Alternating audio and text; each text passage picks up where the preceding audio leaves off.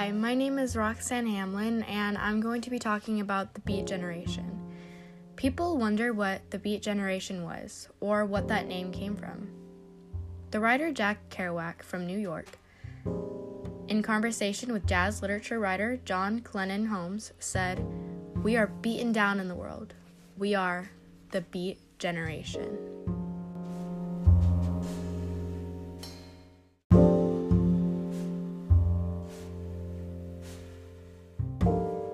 According to the article in the Washington Post, Driving the Beat Road, Jeff West states More than a half century after their emergence, the beats still offer up a wild style, a sense of freedom, and wonder for the natural world, almost unrivaled in post war literature. Initially, I thought maybe it would be important to know how drugs played in this beat generation but when I actually learned about it, I found that it was much less important than the creative outlet of this group of disillusioned kids creating art after World War II. The real question is what was the greatness that this generation made? Jazz musicians were known to do a lot of drugs during the 50s. Jazz is really important to the beat generation, but it was not what they were all about primarily it was a literary movement. What we are really talking about is a counterculture movement. The idea was don't trust the man, don't trust the government. They are out to get you. The Beat Generation was an experimental time for literature. For example, when Allen Ginsberg wrote the poetry book Howl, it was initially banned for using the word fuck. Lawrence Ferlinghetti, a bookstore owner of City Lights in San Francisco, was the publisher. They went to court to fight to keep the poetry book in print, and they won.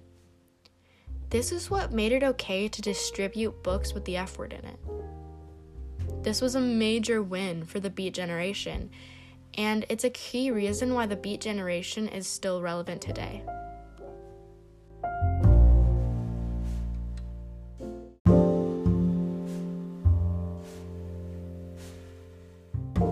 The key literary figures in the generation from the East Coast were Jack Kerouac, William S. Burroughs, and Allen Ginsberg. But the Beat generation was not fully realized until they met Gary Snyder in San Francisco, California.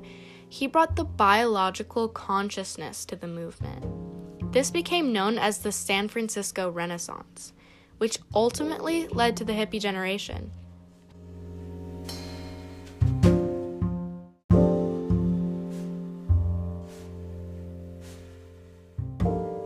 Gary Snyder once said to my father, who was his student in the 1990s, quote, We were surprised that rock and roll became so popular because we all love jazz.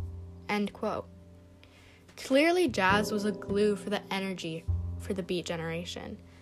Just like on TV when Bob Denver, later known as Gilligan, would bang on the bongos and talk about Dizzy Gillespie. From the Kerouac official website, it states Kerouac chronicled parts of his own experience with Buddhism, as well as some of his adventures with Gary Snyder and other San Francisco area poets in the Dharma Bums, set in California and Washington, and published in 1958. A direct quote from the Dharma Bums of Kerouac.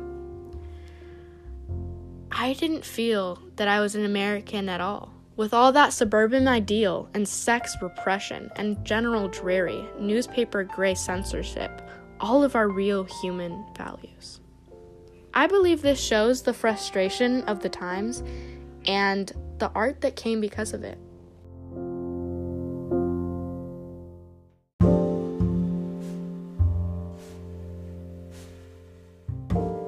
The music figures on the East Coast were primarily Dizzy Gillespie, Thelonious Monk, and Charlie Parker. For example, here is Oop Bop Ba by Dizzy Gillespie and his orchestra.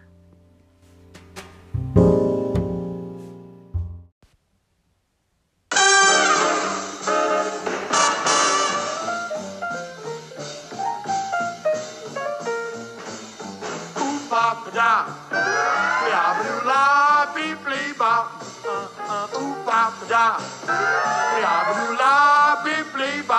uh. Uh,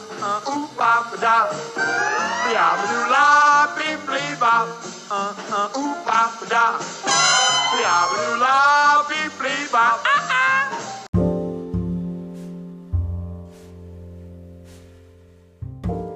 Before this, music was more gentle, but swingin'. But Gillespie was playing a style that was more popping and in your face. It was absurdly fun, and it was stirring something in the young people listening. Then they came to the West Coast, and that was when the beat generation really came alive. The California cool sound became relevant to their experience with Chet Baker, Dave Brubeck, and Gerry Mulligan. For example, here is Time After Time, sung by Chet Baker, as well as played on the trumpet. He's adding his own style of the California cool to the song.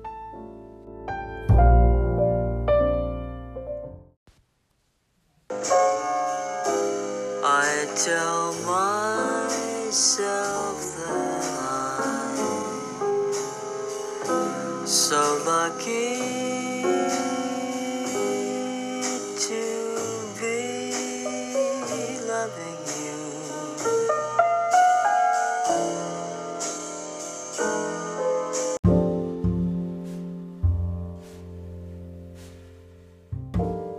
According to NPR Music, as opposed to the hard bop sound dominant on the East Coast during that time, the West Coast sound was a bit mellower and more lyrical, with blended harmonies and, broadly speaking, more interest in composition and arrangement than improvisation.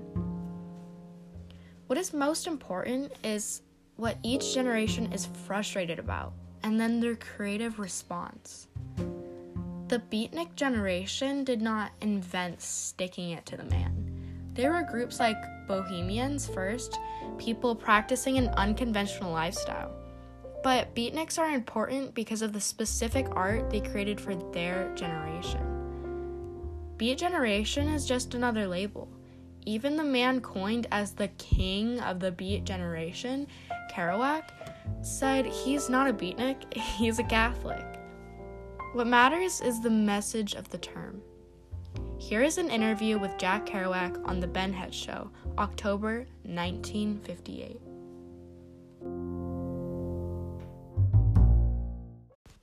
Hello, Jack. Oh, Ben? You're the fellow who invented the word or the phrase beat generation, eh? Yeah. Well, I'm going to ask you some questions. Don't mind not answering them if you don't want them.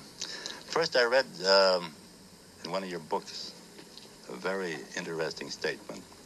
You said that, quotes, everyone feels like a zombie, and somewhere at the end of the night, the great Dracula figure of modern disintegration and madness, the devil, if you will, is running the whole thing. I like that because that's the way I've felt about the world often. But I'd like to know if our devils are the same. Who's this devil? Well, that's a quote from a character says that. You don't believe there's a devil running the world? Well, I'm bitterly No, disappointed. The devil is defeated. He's been licked by the beats. No, no, by God.